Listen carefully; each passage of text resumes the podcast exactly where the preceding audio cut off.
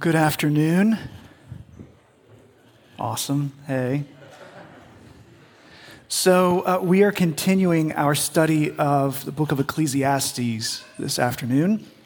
And if you look in your worship guide, uh, if you've already seen it and you, you saw that I was going to be preaching and you saw how much text was in there and you started to get a little bit nervous, uh, we're just going to be in chapter 3. Uh, Joel preached out of chapter 9 this morning, and if you want to hear that, that'll be on the podcast later, and then you can get, you can get both. Um, but uh, we're just going to be in chapter 3, uh, verses 9 through 20. Um, but as we begin, what I would like is uh, to read just two of those verses uh, as we start. So if you have your worship guide or in your Bible, Ecclesiastes chapter 3, we're going to hear verses 19 and 20. And let us listen carefully, for this is God's word. For what happens to the children of man and what happens to the beasts is the same. As one dies, so dies the other. They all have the same breath, and man has no advantage over the beasts, for all is vanity. All go to one place. All are from the dust, and to dust all return. This is the word of the Lord. Let's pray together. Almighty and everlasting God, you alone are the creator of all that is seen and all that is unseen. You alone hold the days of our lives. So we come to you in all humility and all confidence to ask for your grace to hear and to understand your word tonight. Help us, Spirit, to fix our eyes on Jesus and to look to him alone for all that we need in life and in death. So would you speak, Lord, for your servants are listening. We pray these things in the name of the Father, the Son, and the Holy Spirit.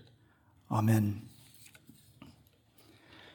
As I mentioned uh, the last time that I preached from Ecclesiastes, the voice of Ecclesiastes is an old man referred to as Koheleth. And that's a Hebrew noun that is often translated in the English Bibles as teacher or the preacher. And I said that Koheleth is an ideal example of a philosopher. He's addressing a gathering of listeners, exploring the fundamental questions of life and existence and meaning. But Koheleth is not only a philosopher. As we saw earlier in chapter 3, Koheleth is also a poet. He wrote, For everything there is a season, and a time for every matter under heaven, a time to be born, and a time to die a time to plant and a time to pluck up what is planted. Koheleth was such a good poet that thousands of years later, after he wrote that poem, in 1959, Pete Seeger added music to it and added one word, and it became the number one song in America. One word, and Koheleth got zero royalties. But Koheleth is a preacher he is a philosopher, and he is a poet. And after poetically describing the universal, inevitable rhythms of life under the sun, Koheleth returns to his assessment of what is hevel, what is vanity, what is fleeting. And here he engages more specifically on the problem of death. Now, death is a bread and butter topic for poets. For many poets, it becomes a preoccupation, almost a fixation. John Donne famously wrote, Death, be not proud, though some have called thee mighty and dreadful, for thou art not so. George Herbert wrote, Death, thou wast once an uncouth, hideous thing, nothing but bones. And perhaps most famously, Emily Dickinson wrote, Because I could not stop for death, he kindly stopped for me. Throughout the centuries, death has been a well trod topic for poets and preachers and philosophers. They're all compelled to address the stark realities of life and to explore the deepest questions of existence. So it's not surprising then that death is a major theme for the preacher, philosopher, poet Koheleth. I want to say here at the start that for many of us, most of us here, death is not merely a topic to be explored. The vast majority of us here have experienced or are in the midst of experiencing great loss loss of friends, family, and some of us are even having to face our own health and mortality even today. And so, for you, this is not merely a topic for curious consideration, but a deeply lived experience. And so, to you, I want to say that I do not take your grieving lightly, and I do not wish to make a safe place like this, your church home, to feel uncomfortable for you. So, I ask for your grace and your patience as we spend time in our passage tonight, because I do believe that the Lord has something for you in the midst of your grief. It is often the work of philosophers and poets and preachers to address what we would rather ignore or wish that we could forget. But their task is essential because we each, at some point in our life, are confronted with the harsh truth, the reality that we cannot ignore these things forever, and forgetting them is impossible. Koheleth is advanced in his years and nearing the end of his own life. And in his monologue of Ecclesiastes, he is offering us his ruthless assessment of the world around him. Koheleth shares what he has observed, what he has seen under the sun, and he offers us his conclusions, what he has said in his heart. And in our passage today, Koheleth is offering us what he has seen and surmised about life and death. And he offers four observations, followed by two conclusions, and then one final and I believe chief observation. So let's look at these words of Koheleth together. Beginning in verse 10, you'll notice that each of these four observations that we're going to walk through, they, they each begin with, I have seen or I have perceived. So looking at verse 10, I have seen the business that God has given to the children of man to be busy with. He has made everything beautiful in its time. Also, he has put eternity into man's heart yet so that he cannot find out what God has done from the beginning to the end. Next observation I perceived that there is nothing better for them than to be joyful and to do good as long as they live. Also, that everyone should eat and drink and take pleasure in all his toil. This is God's gift to man. I perceived that whatever God does endures forever. Nothing can be added to it, nor anything taken from it. God has done it so that people fear before him. That which is already has been, that which is to be already has been, and God seeks what has been driven away. Moreover, I saw under the sun that in the place of justice, even there was wickedness, and in the place of righteousness, even there was wickedness. So these are the four observations of Koheleth. The first in verse 10, he's saying that God has given humanity work to do, toil with which to be busy, and God has made everything beautiful in its time. Koheleth is saying that the sovereignty of the Lord over the rhythms of life have beauty. And while God has put eternity into the hearts of humanity, humanity cannot see or discern all that God has done. And that's a tightly packed observation, but there is a theme running throughout. And that thread is that God is sovereign and infinite, and humanity is limited and finite. Koheleth has seen with his own eyes and knows this to be true. While God has put a longing for eternity into the hearts of humanity, humans are restricted and limited to the temporary, the transient, the finite. And that's Koheleth's first observation in our passage. The second one, in verse 12, is saying that in light of our limitations and restrictions as humans, the best we can do in our limited days is to enjoy the creation that God has made, to find joy in our days under the sun as a gift from God. And this is also a running theme throughout Ecclesiastes. Some scholars believe that it's the main theme. And I think that there's some merit to that. Koheleth is saying that of all that he has seen with his eyes, this is as good as it gets for humanity. We ought to receive the gifts of God during our brief life, to enjoy our food and drink, to find joy in our work, and to try and receive our brief life as a gift from God. It's not a bad observation that he's made.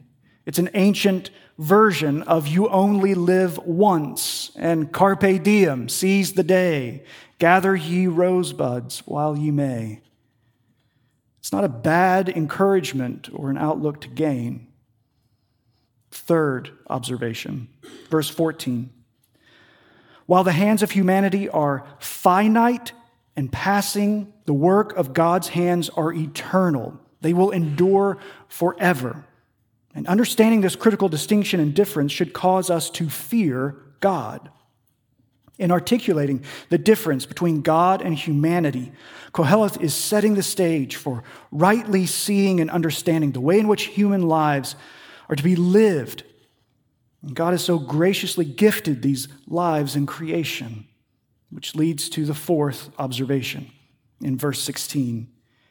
There, Koheleth says that he looked in the place of justice and found evil.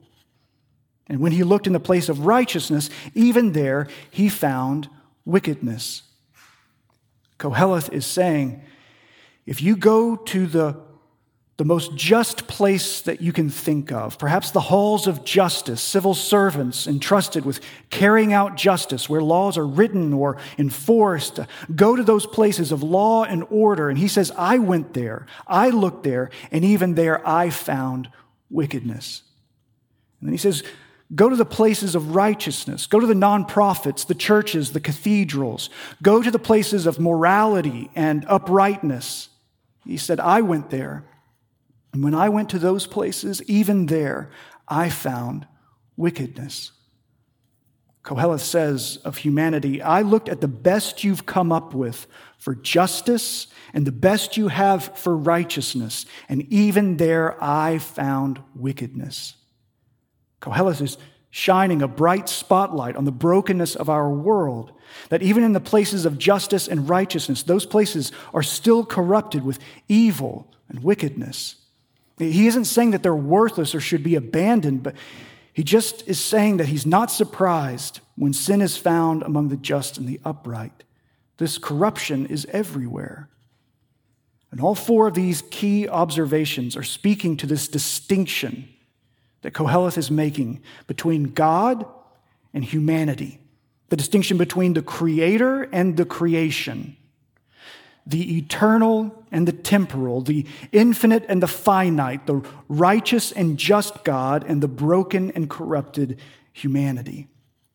And this, Koheleth observes, is an essential and fundamental truth of our reality. God alone is God, and we are not God.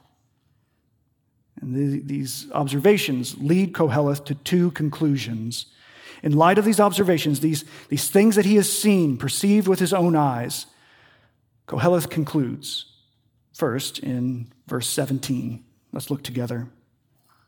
So now he moves from the I see and I've perceived to the I said. I said in my heart, God will judge the righteous and the wicked. For there is a time for every matter and for every work. God will judge. That is the necessary outcome of the unrighteousness and wickedness that Koheleth has seen. God will judge the righteous and the wicked. And don't forget that Koheleth just said that even the righteous are corrupted with wickedness, which means that no one escapes this necessary judgment. And this judgment isn't just out of the blue. It isn't God being vengeful or mean.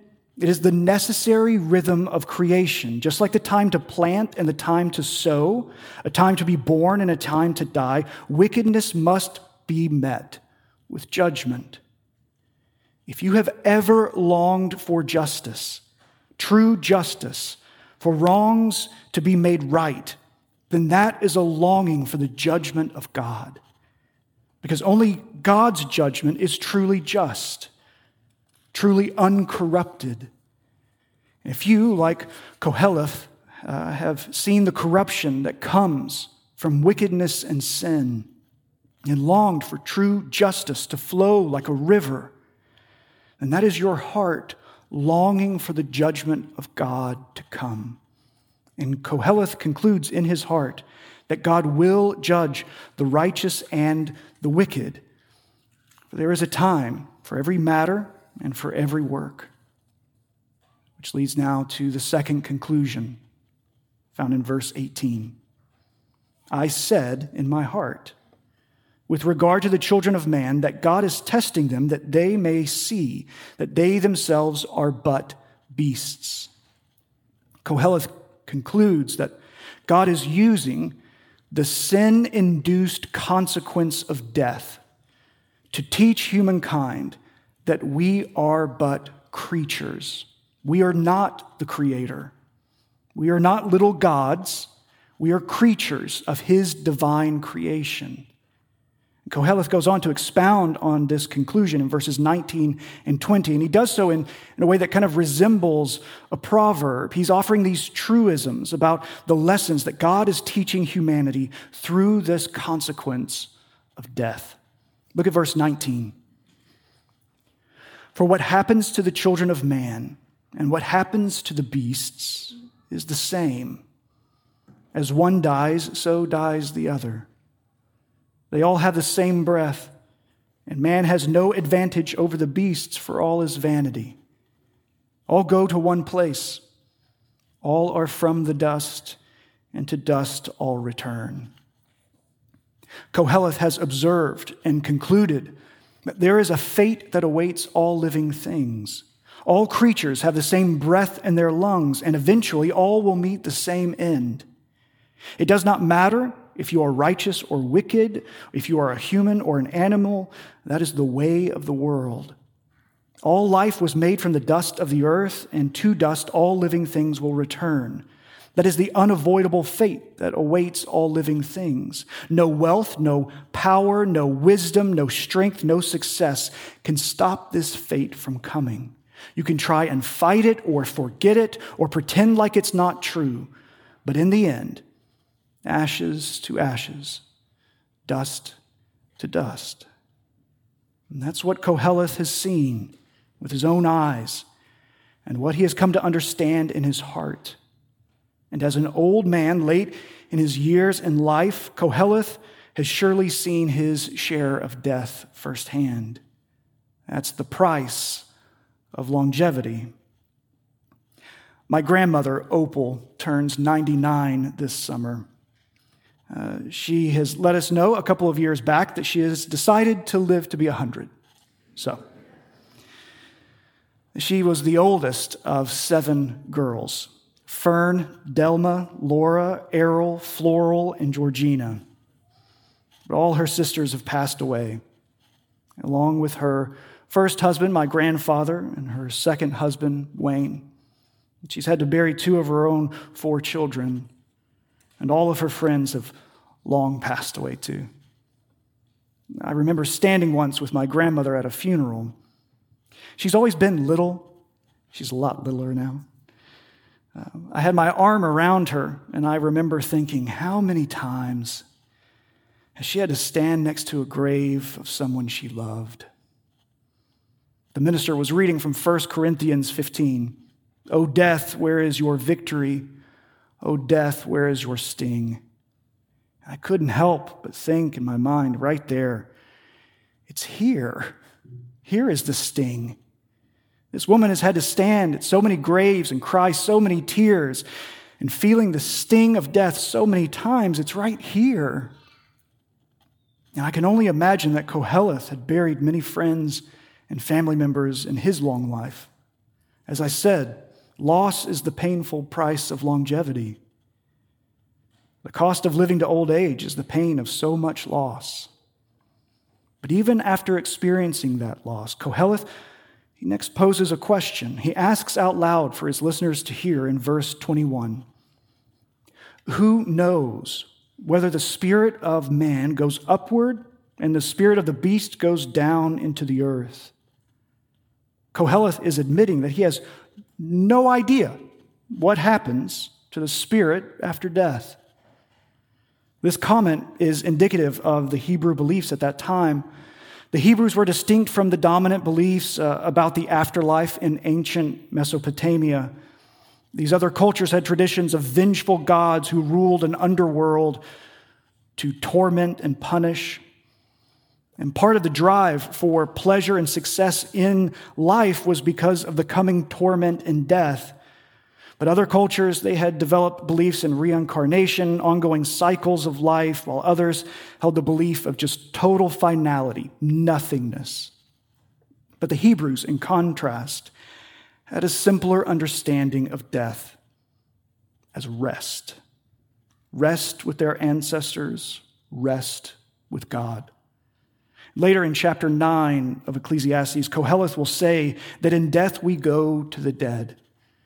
Beyond that, a theology of life after death was not very developed, not until the New Testament.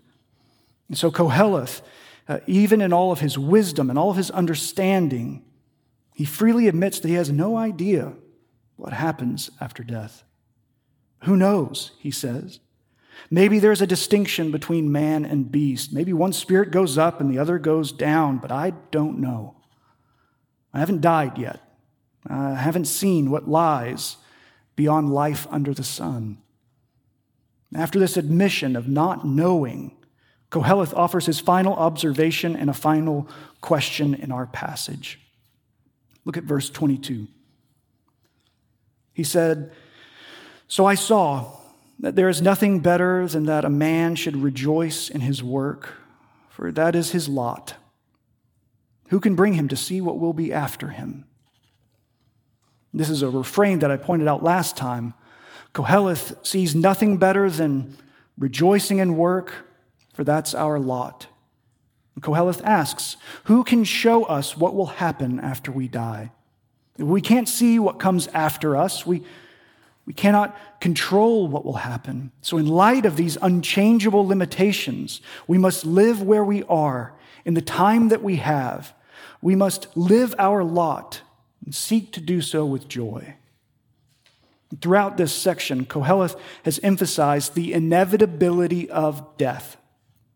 He says that when we accept the inevitability of death, we can focus our attention away from what we cannot control and place our attention on what we can affect. And that is receiving life as a gift from God and seeking the enjoyment of our days while we live under the sun. In our modern Western culture, the inevitability of death is generally understood and at the same time aggressively ignored. This is due in part to entire businesses and industries who depend on us ignoring the inevitability of death. For example, the entertainment industry. It depends on the idea of expendable and unlimited time. If, if next to the little countdown on Netflix or Hulu that's counting down the seconds to the next episode that's about to play, if next to that there was a, another, a second clock that was ticking away the remaining minutes of your life, you might not keep watching. And then there are the billions of dollars made off of celebrity news and gossip. And all of that might not have the same appeal if you were truly reminded that you do not know these people and you never will. And the people who are actually in your life, who should matter much more, are passing away. We pour our time and our money into that which will not last and will never satisfy. And we do this in part to distract ourselves from the inevitability of death. And while these distractions might take our minds off of death for a moment, they do nothing to stop the march of time. Koheleth is giving his listeners a realistic and ruthless assessment of reality. And part of that reality is death, the unavoidable inevitability of death. But if we read the book of Ecclesiastes in view of the book of Genesis, which I believe we are expected to do by the author, uh, then we have to counter the inevitability of death with the unacceptability of death. Let me say that again. We have to counter the inevitability of death with the unacceptability of death. Here's what I mean by that. While there's a great deal of good to be found in facing the reality as it is, and certainly death is part of that reality, as God's children, we must also hold fast to the truth that death is a consequence of the fall and humanity's rebellion against God, which means that while we can and should join Koheleth in admitting the inevitability of death, at the same time, we must defiantly declare the unacceptability of death. In other words, yes, this is how things are. Koheleth is right. But this is not how things should be. If you have ever grieved the loss of someone that you love, part of that feeling of grief is knowing that this is not how things should be. And if this is not how things should be, if this is not how God desires life under the sun to be, if death is the result of the fall and our rebellion against God, then we cannot view life and death with a mere carpe diem, seize the day attitude. Seize the day doesn't cut it because it's not the whole picture. When things feel upside down for me, uh, disrupted and confusing, as the past weeks certainly have for me, uh, I like to go back to old things, things that have stood firm through time and other chaos. So I was reading earlier this week an account of the martyrdom of the early church father Polycarp. Polycarp was a bishop in Turkey, born about 30 years after the resurrection and ascension of Jesus. An early church tradition held that Polycarp was discipled by the Apostle John. And when Polycarp was in his late 80s, about to turn 90, the Roman governor was rounding up Christians for public execution. And after he was arrested, Polycarp was brought into a stadium in the city of Smyrna. And the Roman governor demanded that Polycarp deny Jesus and swear an oath to Caesar. Polycarp refused. He found it laughable that the governor thought that he would deny Jesus. It was unfathomable to him. Polycarp was immediately condemned to death, to be burned at the stake. And when the soldiers went to nail him to the stake, the 86 year old Polycarp said, That won't be necessary. I'm not going to try and escape these flames. I'll stand here on my own. And so Polycarp stood, and before the fire was lit, he began to pray. And this is part of what he prayed.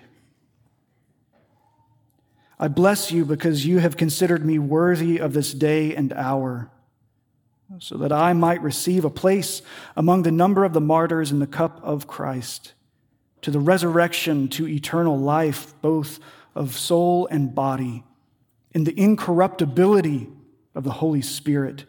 May I be received among them in your presence today, Jesus, as a rich and acceptable sacrifice as you have prepared and revealed beforehand and have now accomplished, you who are undeceiving and true God.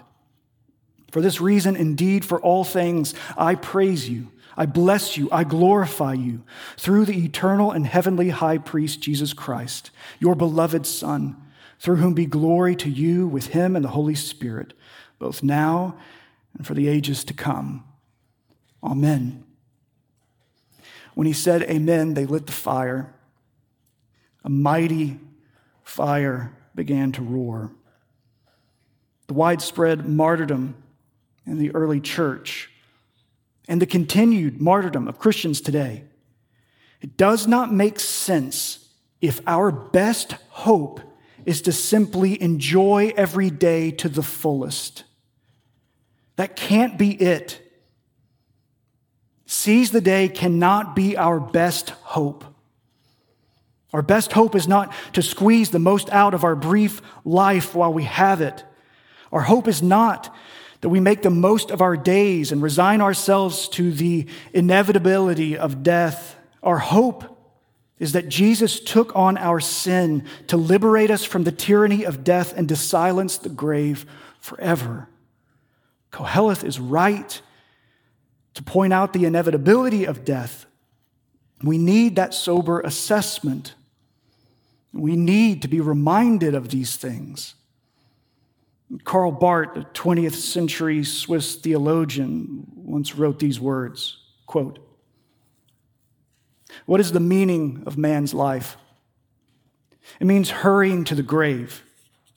Man is hurrying to meet his past, the past in which there is no more future, will be the final thing.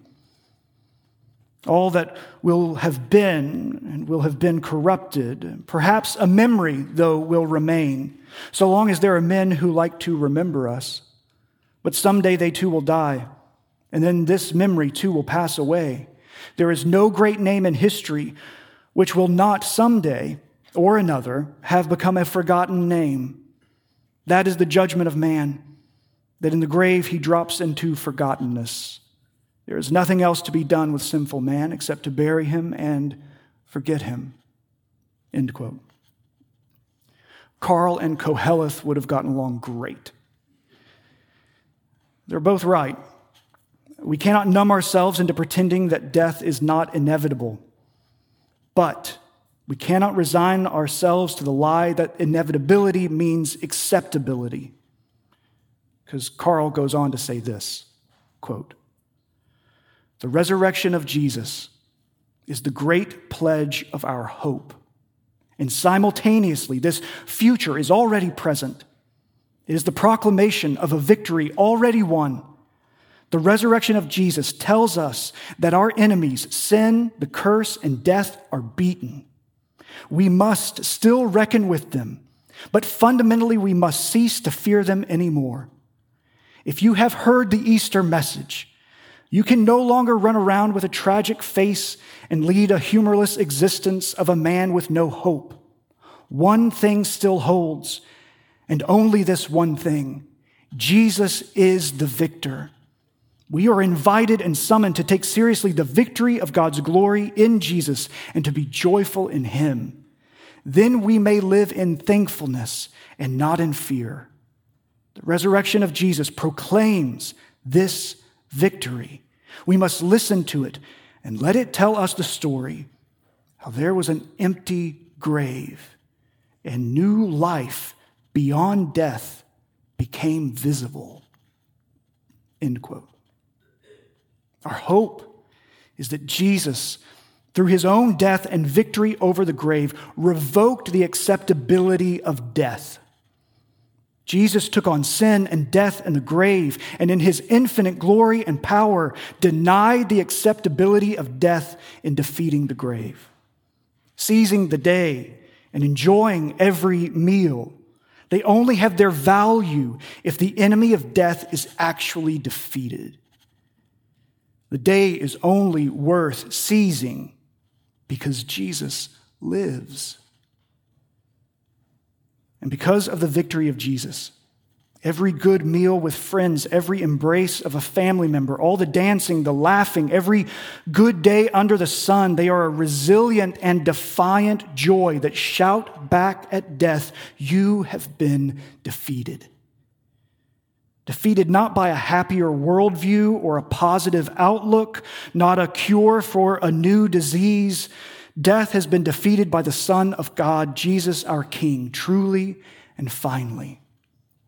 Jesus is our hope in life and death because Jesus came to abolish death and to bring life and immortality to light. About 10 years ago, I was driving my daughter June down the highway in Tennessee. And as a dad of two little girls at the time, I, a few times I drove uh, my kids to Kentucky by myself, so I knew every clean bathroom on I 65. There's one exit uh, where there's a large cemetery on the hillside. And June was about three years old, and she asked what it was. And I told her it was a cemetery where people were buried after they died. And she asked why there were so many flowers, because it looked like a garden. And I said that it's because the friends and the family of the person who died put them there. And she asked why they would do that. Since, in her words, they're not there anymore. I asked her to tell me more about what she meant. And she said, and these are the words that rang in my heart and my mind for years to come. She said they're not there anymore because nobody stays in the grave. Because it was at that moment that I realized that her knowledge of the resurrection of Jesus had completely upended and redefined her understanding of death. And I longed for such confidence in my own heart. Because Jesus, through his life and death and resurrection, redefines our life, our death, and our life to come. Do you not know, the Apostle Paul says to the Romans, do you not know that all of us who have been baptized into Christ Jesus were baptized into his death? We were buried, therefore, with him in baptism into death, in order that, just as Christ was raised from the dead by the glory of the Father, we too might walk in the newness of life. For we have been united with him in a death like his. We shall certainly be united with him in a resurrection like his. To God be the glory in our lives, in our deaths, and in our life to come. Let's pray.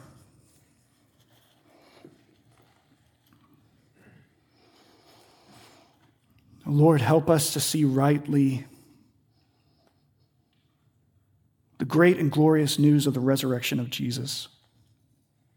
And Spirit, would you redefine in our understanding the confidence that we can have in Jesus, the hope that we can have, even as we face the inevitability of death, that Jesus has taken on death itself and conquered the grave.